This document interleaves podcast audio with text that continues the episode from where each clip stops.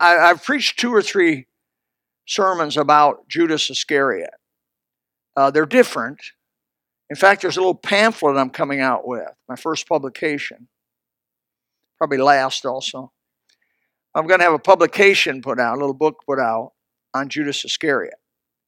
And so that'll be at the end of the summer. But Judas has been a study that has intrigued me in my life. Judas Iscariot. I just can't imagine how it can be possible. By the way, I want to stop here and say, Hannah, thank you for playing that, doing such a fabulous job. A whole lot better than I would have done. I'm not sure if that's a compliment, but you did a great job on the piano. And really for everybody playing. This summer, we have our summer program. We're going to have Merrick is going to be playing the organ from here out. And I believe you're going to play, and then you're going to be gone a week or two on vacation, I think, or something. I don't know if you are or not. Okay, you're going to be here all the time. And so be praying for that. We have a good time in the summertime. It's a different time, but it's a good time. My favorite time of year in Florida is summertime. June, July, August, and September, some of the finest months we have. The roads are clean. The restaurants are clean. And the waitresses are actually glad to see you. Real glad. And when you leave, they start coming up to you and saying, oh, thank you for coming. You know, in the season, they're like, get out of here. Oh, I got that seat. Get the seat empty. Get another one in here. But no, it's interesting. It's good. Take your Bibles to Matthew 26, 15 through, 15, 16, and then I'm going to go 27, 3 through 5. So 2 different places. I'm going to be around. I'm going to work around the Bible a little bit here this morning. You don't necessarily have to weary yourself in finding all these places. This is recorded. By the grace of God, we'll be on iTunes by Wednesday or Thursday. You can go to our blog, gospelbaptistchurch.com, or Gospel Baptist Church blog and iTunes, and you can download any of these, listen to them. If you want to visually see them on a video, you can go to our website, gospelbaptistchurch.com, and I think there's 200-300 of them possibly under categories of 32 different categories that I have developed over the years in my preaching. And so you can listen to all kinds of different things on there that I've worked through in the years. And I want to talk about the topic, the title of this sermon is, how did Judas Iscariot miss Jesus? And how did he hang around Jesus and the disciples and see what he saw? And I think it can be for you and me. There are people today, maybe in this auditorium, that need to hear this desperately, so that you don't suffer the same fate as Judas suffered. Matthew 26, 15 says, and he said unto them, what will you give me that I will deliver him unto you? And so Judas is talking to the Pharisees, and they covenanted with him for 30 pieces of silver. That was to betray Jesus. And from that time, he sought opportunity to betray him. And in Matthew 27, 3 through 5, it says, then Judas, when he had betrayed him, when he saw that he was condemned, repented himself, and brought again 30 pieces of silver to the chief priests and elders, saying, by the way, confessing his sin, I have sinned, and that I have betrayed innocent blood. That was true. And they said, and this is what your sin buddies will always tell you once the judgment comes. What is that to us? See thou to that. You see to that. And he cast down the pieces of silver in the temple and departed and went again and hanged himself. Father, come to us this morning. May you explain this better than I could. May there could be somebody through the web. This goes all over the world, really. There'll be somebody here this morning that could really be saved out of the fate that Judas suffered. May it be so. In his name we pray. Amen. In Jesus' name we pray. So, I want to talk to you about this person a little bit. Give you a little background. Judas was the son of Simon Iscariot. You know, I preached a whole other sermon on Judas's mom and dad. He had a mom and dad, as far as we know. I mean, he had to, right? In John chapter 6, verse 71, they're not spoken about much, but he was the son of Simon. Iscariot means a man of Kerioth, a small city that was by Jerusalem. Not there today, but it was close to it then. Judas Iscariot holds the title of the ultimate traitor. He's always listed last in the listings of the apostles. The statement, the truisms through life, even today, don't be a Judas. Some people will tell their children. Judas is simply best known for his infamy. Judas is the object of world scorn and disgust, even the world. No sane mother, whether it be in the world or be a Christian, names her boy Judas, if she knows the Bible at all or has had any kind of Sunday school background. And just like a mother, if she had any kind of biblical sense, would not name her daughter Jezebel. How many Judases and Jezebels have you met? Artists have tried to depict Judas and his look in paintings. Poets have tried to conjure up the horrors in their imaginations, or their imaginations maybe can muster, and describe the malignity and hideous attitude that Judas displayed, the attitude of ingratitude. Yet, no, and not one hint of suspicion is ever referred to in the Bible about Judas from the other disciples, the other people that hung with him every day. No. In fact, in Mark chapter 14, you don't have to turn there, but Mark 14, 18, 19, when Jesus said, "One of you that is eating with me will betray me." And they that sat, I'll read it, and they that sat did eat. Jesus said, "Verily I say unto you, one of you which eateth with me shall betray me." And they began to be sorrowful. They began to be sorrowful. And they said unto him, "One by one, is it I?" Peter said, "I can say this." Peter said, "Is it I?" John, the apostle of love, looked at Jesus and said, "Is it I?" The other disciples, one by one, I would imagine the big three, Peter, James, and John, all looked at him. The Bible says they said, one by one, "Is it I?" Now, what that tells us is they didn't all look at Judas. And they didn't say, we always had a feeling about him. You know? I always had a feeling, I was always a little spooked about Judas. No.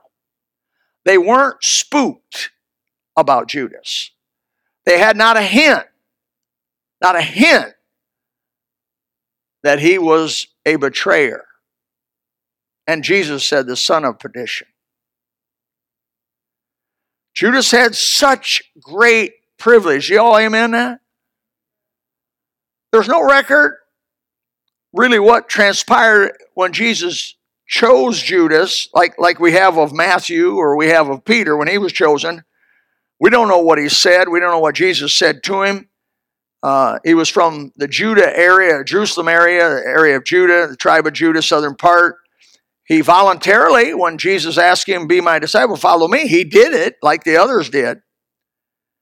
What was his motivation for following Jesus? I kind of believe he had a political motivation. I believe there was a group of people in the day, if you study history of the time, A Life and Times of Jesus Christ the Messiah by Edersheim, there was a group called the Zealots. And they were trying to overthrow the Roman Empire that was dominating them. A bunch of heathens dominating these people of God was insulting them, obviously. And they wanted a Messiah to come, not to save them from their sins. They wanted a Messiah to come to save them politically. That may be a trouble with America, by the way. We want to be saved economically, but do we want to be saved from our sins? And I think, I personally think that was one of his motivations. He could have been part of the Zealot movement. Maybe he had other personal reasons in order maybe to be part of the kingdom of God that was he thought was going to come immediately through Jesus Christ. He did not believe, especially when, and I don't want to go into this because it's not the message about why he betrayed Jesus. I'm not going to go into that necessarily. I preach a whole other message on that. But he had personal reasons. For sure, I can tell you, he had a divided allegiance. He was not wholehearted and genuine in his faith in Christ when it came to the area of sin. Because nobody becomes a disciple, a real disciple, without personal repentance and faith. Evidently, he did not have that, because it's evident he wasn't a disciple. He was with them. He was of them, but he wasn't one of them. Jesus in Luke chapter 9, verse 23 says, "If any man will come unto me, let him deny himself, take up his cross daily, and follow me." In John 3:3, Jesus said, "Verily I say unto you, except a man be born again, he cannot see the kingdom of God." He won't even be allowed to see it. It has to come through spiritual birth, which is only happens through true and honest, heartfelt, wholehearted repentance and faith in Jesus Christ. No ulterior motives. So what were some of his privileges? He was empowered, as the other disciples were, that when they went out. He was given power over devils, demons. He was given power to heal sicknesses. I have no reason to believe, and there is no argument against, that he didn't have these things. Because in Mark chapter 3, verse 14, it says, Jesus ordained the 12 that they should go with him, that he might send them forth to preach. He's part of the 12. So Judas went out and preached the gospel. In Matthew 10:1, when he was called on him, his 12 disciples, he gave them power against unclean spirits to cast them out and to heal all manner of sickness and all manner of disease. Judas was part of the 12. He was given power to do these things as the other disciples do them. That's why when he said, "One of you is going to betray me," every one of them looked at him and said, "Is it I? Is it I?" They had seen Judas preach. And if you preach, there's converts. They had seen Judas heal the sick. They had seen Judas cast out demons. And just like you or me, if you'd seen that, you'd say, "Well, that surely a man is this person's a man of God. He's one of us." If I may say, we know that Judas witnessed the feeding of the 5,000 and the feeding of the 4,000, which were, by the way, 15 or 20,000 people fed out of just a few loaves and some fishes. He witnessed the healing of the blind, the lame, the dumb, the deaf, the possessed, the leprosy, the resurrection of the dead. He was there when Lazarus came forth after 4 days being dead. He was there on the procession, the funeral procession on the widow's son coming out of Nain, when Jesus stopped it and said, "Rise up," and the kid got up. He was there. He was at least there. He wasn't in the room, but he was there at Jairus' daughter's resurrection. He was there, saw it all, and died in his sins. I want you to get that.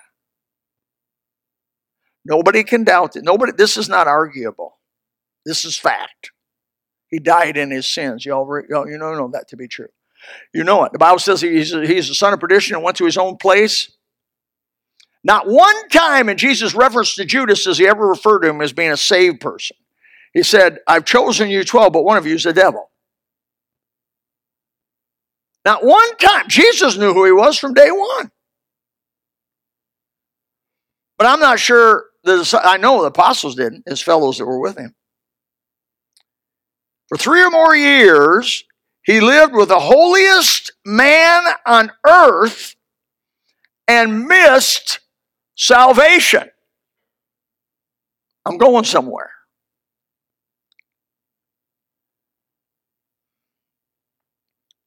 Circumstantial psychology is a lie. What is that? It teaches that if you, who you hang around and the circumstances around you make who you are. You all agree with that? You've been to college? I took psychology in college. That's the Goan philosophy of psychology. Now, there is biblical psychology in Christian circles.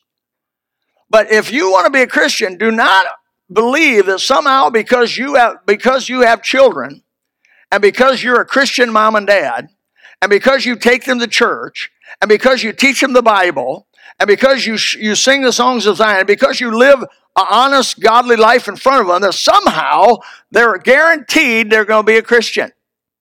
Don't you believe that, because it's not Bible. Judas proves that. If anything, Judas proves that being around holiness does not make you holy. No more than making you going to church makes you saved, or getting baptized makes you saved, or taking communion makes you saved, or reading your Bible makes you saved, or talking holy talk, and there is such a thing. Praise the Lord, hallelujah, makes you saved. Judas Iscariot preached the gospel, and I don't doubt that people got saved and repented. In my own little short, young life, I've seen it. There was a guy at Boulevard Baptist Church in Greenville that taught junior church. As he taught junior church, some of the kids got saved. I mean, my wife worked with him. And not too long after that, he proved himself to absolutely not be a Christian. Can unsaved preach? Yes, they can. If they preach the gospel, I said if the devil preaches the gospel, people get saved. Why? Because the gospel is the power unto salvation to everyone that believeth. The preacher's not the power. The gospel's the power. And God did that to protect the gospel, because the devil could have corrupted all the preachers and the gospel would have never been able to save anybody. But you can't stop the gospel. You can't corrupt the people around the gospel enough to stop it, because it's the power of God unto salvation. But just because you preach or teach or witness or read your Bible or pray or attend church or give to the poor, voluntary, whatever you do, does not mean that you are saved. Judas was in a position of responsibility. Now, come on, folks, you got to know this. The 12? Jesus had more people around him than 12 people. We know they had crowds of people that were following him, that were loyal to him in some degree. But they weren't the 12. They weren't the 12. But he was considered one of the church. And bigger than that, in John chapter 12, verse 6, he carried the money. I can tell you this, that we believe with all our heart here at Gospel that Mrs. Moses is on us. Where are you at, Mrs. Moses? Because if we didn't, we wouldn't let you be around that money. And we don't let Dave around it. But I mean, we wouldn't. You don't hire somebody you got suspicion about and put them around money. You put people that are of the highest character and honesty around money, right? And then you check up on them like crazy.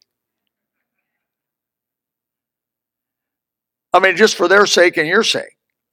But he was a trusted comrade. John 12:6. And this he said, not that he cared for the poor, but because he was a thief and had the bag and bear that which was put in it. And that verse, if you look it up in context, John 12:6, is talking about Judas Iscariot here. The Bible said he was a thief. He was an apostle. He had great privilege, phenomenal responsibility. He held the money. He was considered the most honest of them all. But Jesus said, he was the thief. Jesus said in Matthew 6:24, no man hath two masters, they cannot serve. No man can serve two masters, for either they'll hate one, love the other, else he'll hold the one, despise the other. You cannot serve God and mammon, money, the world. Basically, you're going to have to choose who you serve. You may work in the world, of course we do. You may have a job, of course you do. You may have to make a living, of course you do, but your reason for living is Jesus. Are you with me? Go ahead and give up your soul for a mess of pottage that quickly perishes. Judas did. He sold the Lord for a measly 30 pieces of silver. 150 days at that time of labor. About 150 days of labor to make 30 pieces of silver. He sold Jesus Christ, the Son of the living God, that they looked forward to for almost 4,000 years, for 30 pieces of silver. And he was considered a good, prudent businessman and was given the trust of all of that. Wow. Judas thought he could fool the system. He did.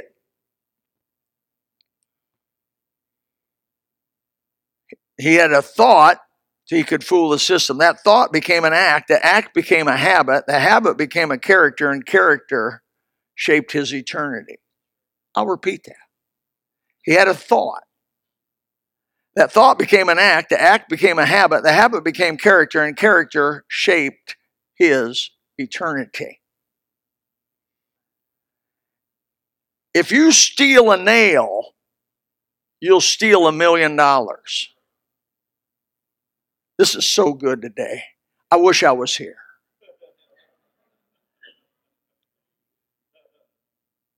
This is good. Lee County has on their job site, steal a nail, go to jail. But I can tell you this, if you'll steal a nail, you'll steal $100. And if you steal $100, you'll steal $500. If you steal $500, you'll steal $1,000. You steal $1,000, you steal $1,000,000. It's the principle. How many times do I have to steal to be in the family of thieves? Once. Is it the amount I steal that makes me a thief? Or is it the fact that I steal makes me a thief? Right? Jesus said in Luke chapter 16, verse 10, he that is faithful in that which is least, that's that nail, he's also faithful in much. You can trust him with the rest. He that is unjust in the least, that means he'll steal the nail, is unjust also in much. That means he'll steal the $1,000,000. It's in the Bible. And so, God is looking at you and sees everything you do and every idle word you speak. And that's why it's so important that you determine that you're going to be real all the way down to the nail. You're going to be real. You're not going to claim to be a Christian and a noble person and then rob the government when it comes tax time. I used to tell her, I've had the same account 35 years. She's licensed to argue before the IRS. And I told her, she's a Democrat.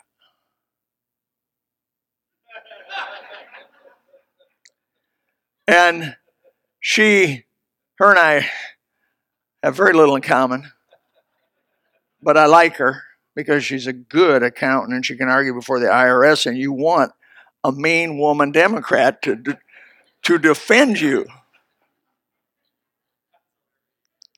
They defend dogs, cats, and everything else. Defend me!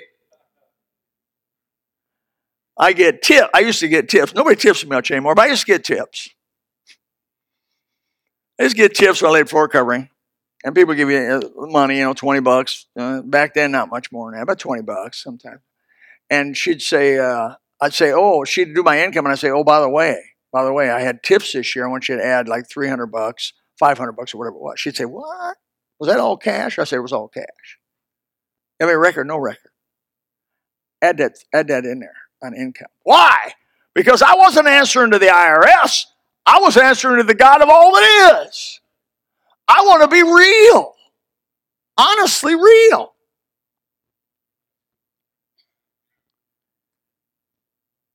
I believe if anybody had told Judas in the day of his being chosen as his disciple, as the 12, of Jesus Christ, that someday he would sell Jesus Christ for a lousy 30 pieces of silver, I think the man would have been indignant.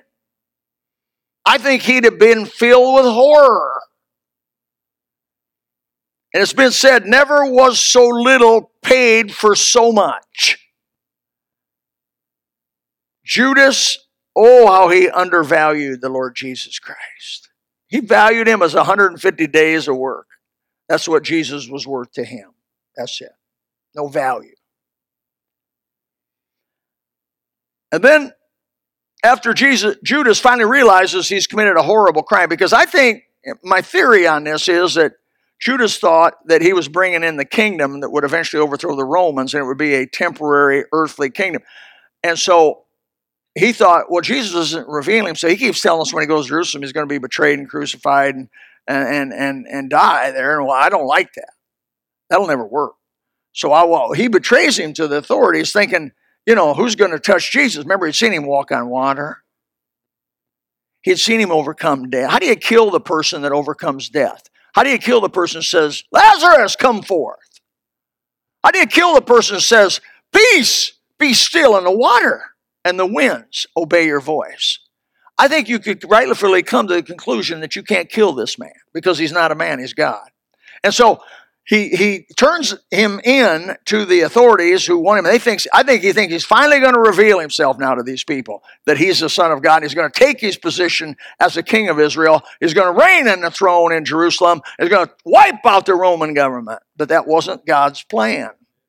He had to die first and pay for our sins. And there's a gap of 2,000 years he didn't know about. He presumed on God. And so once he realized, because it says in the Bible, once he realized that he was betrayed, that Jesus was condemned to die. I betrayed the Son of God. Remorse began to set in. He felt bad about it. Tried to give the money back. Threw it into the temple. And went out and hanged himself. And when you obey the devil, and when you obey the temptation he runs by you, after that whole thing is done and judgment time comes, the devil's going to say, what's that to us? See you to that. He's going to forsake you.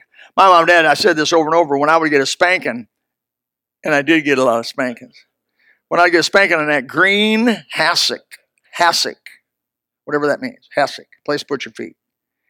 I lay over that thing. My dad would say sometimes, my mom would say sometimes, you know, the devil's laughing at you right now. Ooh, that made me mad. I was getting ready to get tan, brother. I didn't have to go out in the sun. And I mean, they'd light me up. And I'd be like, man, the devil, she said, the devil's sitting over here right now going, ha. What is that to us? Go see that to you. Go see that. Make it, yeah, whatever I want. You see to that. That's what I want to say. And so he laughed. I think he did there with Judas. He didn't help Judas. The devil's not going to comfort you. The demons and the tempters, when they get you to do something, they're not going to comfort you. They never were your friends. They're your enemies. And enemies of all righteousness. They're going to laugh at you, mock you when you receive your judgment, like they did Judas. I think the most tragic part of all Judas' life is the way he ended. The devil will use all the good he can out of you, and then he'll throw you away. I had a few years ago, we had some real pretty girls. I know this is really gonna go across well today, but a few years ago we had some really pretty girls in the school. And you're thinking, does that mean we don't have any now? But you're thinking too far past me. I just knew there was two girls that were real head-turning pretty girls. This is years ago, and you don't know who they are. But I brought him into my office, and I said, I'm going to be your dad right for a moment. And I want to explain to you a little about men. And I didn't do the facts of life, but I just told him that men are going to try to use you, misuse you. And once they use all the good out of you, you turn about 40, and you don't look like they like to see anymore. They're going to go for some 30-year-old or some 20-year-old and leave you alone or divorce you at 50s, and oftentimes that happens. This is a scenario, at least. They'll use all the good out of you, and then they'll throw you away. I got that on the authority of the Bible, because that's the methodology of the evil one. He'll convince you to do his will and to obey him and to go his way. And he'll say the lights and the glitz and the fun and the thrills are woo. But when it all wears off and it's all over and it's judgment time, he'll throw you away and go to the next one. Next. The devil will tempt you to waste your life on something unreal and cheap. I told those girls that. Don't you be a sucker for it. I was going to eat one day, 7-8 years later, and bumped into one of the girls. And she looked rough. Because sin will suck the life out of you. And it'll take your beauty. And it was already taking hers. And men call it looking hard. They'll refer to those women as case hardened or hard. She's a hard looking woman. You know, and it's just hard to describe what I'm saying, but all the men in here understand perfectly what I'm talking about. And I said, what's been going on? Oh, she says, the boyfriend I was living with, he dumped me last week. Of course he did. Do you think he ever loved you? He just wanted to use the good out of you.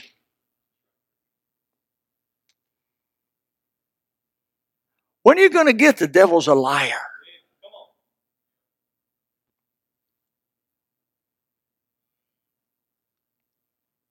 He'll laugh at you.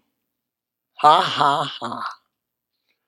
Where are your drinking buddies when you're drowning in your own blood behind a steering wheel because you were driving a DUI? Where are your lovers when your children are crying themselves to sleep at night wishing they had both of their parents at the house? Where are your smoking buddies when you're sucking through an air tube in the hospital having your larynx taken out?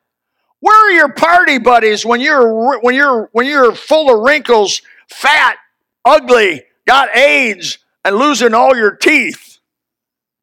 Is that enough? Got acne. Rosacea when you're old. Where are they? You know they're not there for you, don't you? And where will they be when you stand before Jesus Christ and he says, I never knew you?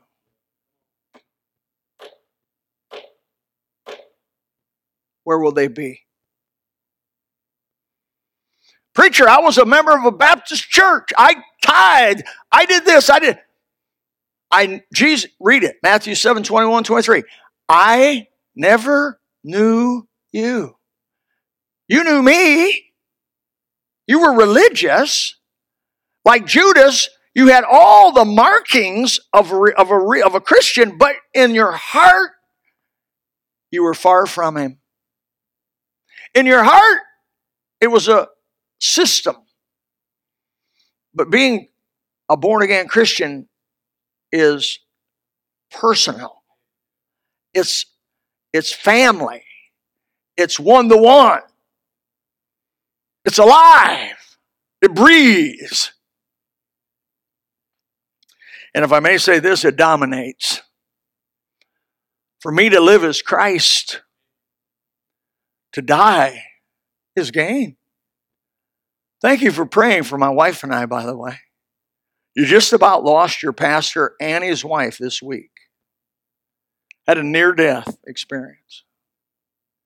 Wife and I going down Leco Road, big long ditch on each side, and three dump trucks coming towards. We're going 50. They're going 50. And the middle dump truck just came straight at us, real close to us. I had nowhere to go. I just braced for the impact. Tried to go over a little bit, but braced for the impact. Head on, 100 mile an hour total combined collision. And guess who would have won? And just at the last possible second, something either woke the guy up or he quit texting or whatever, and he jerked that big old dump truck, and we just barely missed each other. And my wife said, even behind us, he was still halfway in our lane after we went by him. I told my wife we got saved one more time. It's a good feeling that God actually still wants me here, whether you do or not.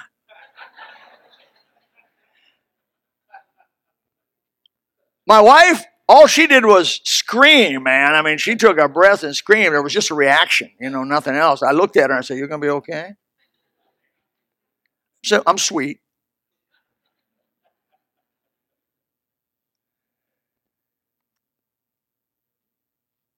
And I'm going to end with this.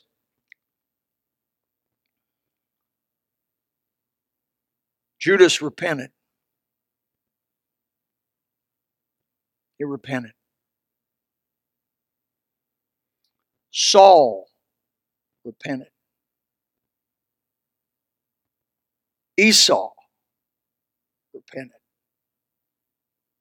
But it was too late.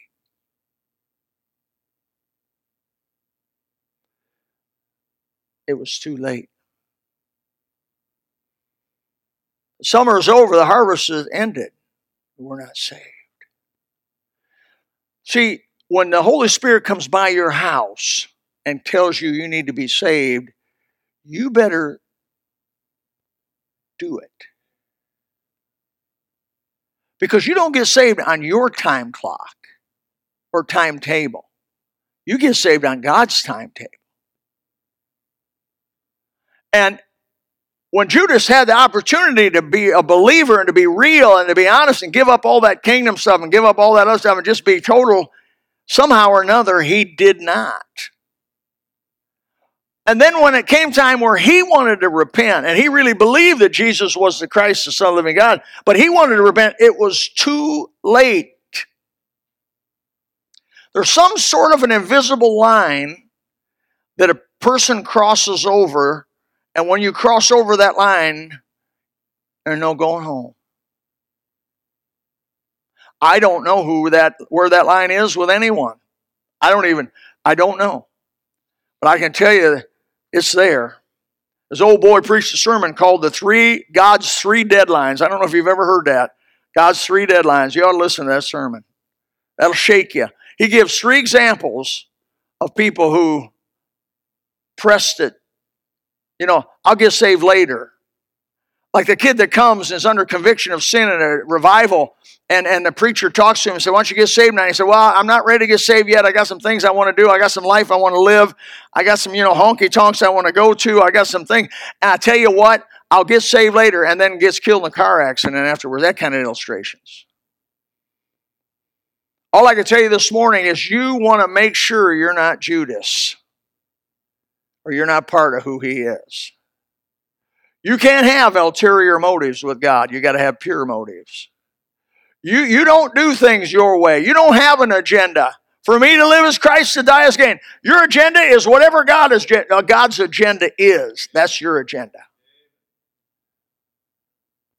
I'll do where you want. I'll be, do, and go where you want me to go. And Lord Jesus, I give you my life. I'm going to tell you, there's going to be a lot of surprised people on the other side that it'll be a horror. Because the opportunity, imagine Judas today. He's conscious. Imagine him rolling in his mind all those opportunities he had. Come on, he walked with the Son of the living God. You say, well, if, you know, I've had people tell me, I'd believe if Jesus would come to me and show himself to me. No, you wouldn't. No, you wouldn't. If you won't believe on what Moses wrote, you won't believe the one were risen from the dead. Isn't that what Abraham told the rich man in hell? If you won't believe what Moses says, you won't believe if a man were even raised from the dead. You say, well, Bill, if you say it's wrong, you're saying the Bible's wrong. There aren't enough signs and wonders to make you believe.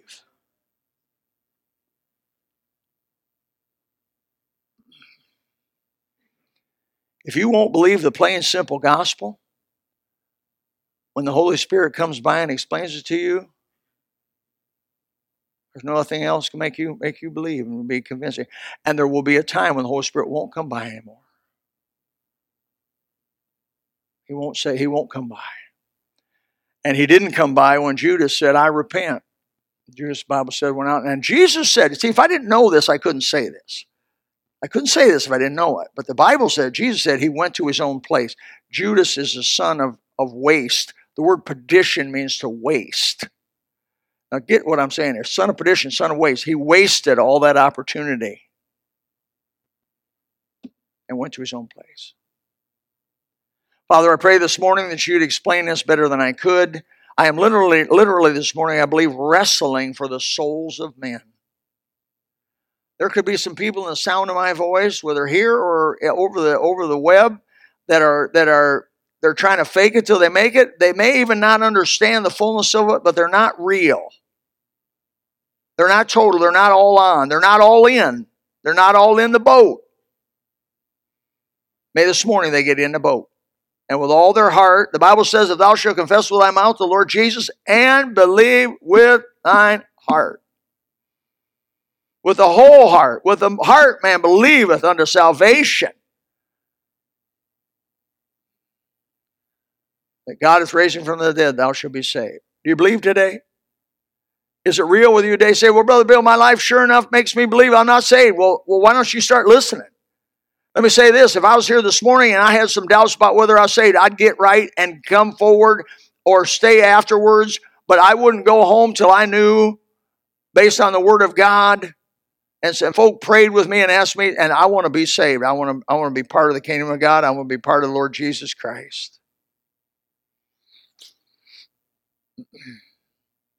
Don't be a Judas. Father, help us this morning. May this be decisions for all eternity. In Jesus' name, amen. Let's stand. If you would like to know more about the Lord Jesus Christ, you may contact us at the church website, gospelbaptistchurch.com. Or you can go to Facebook and type in Gospel Baptist Church, Bonita Springs, Florida. Also, you could call the church office at 239-947-1285. Thank you, and God bless.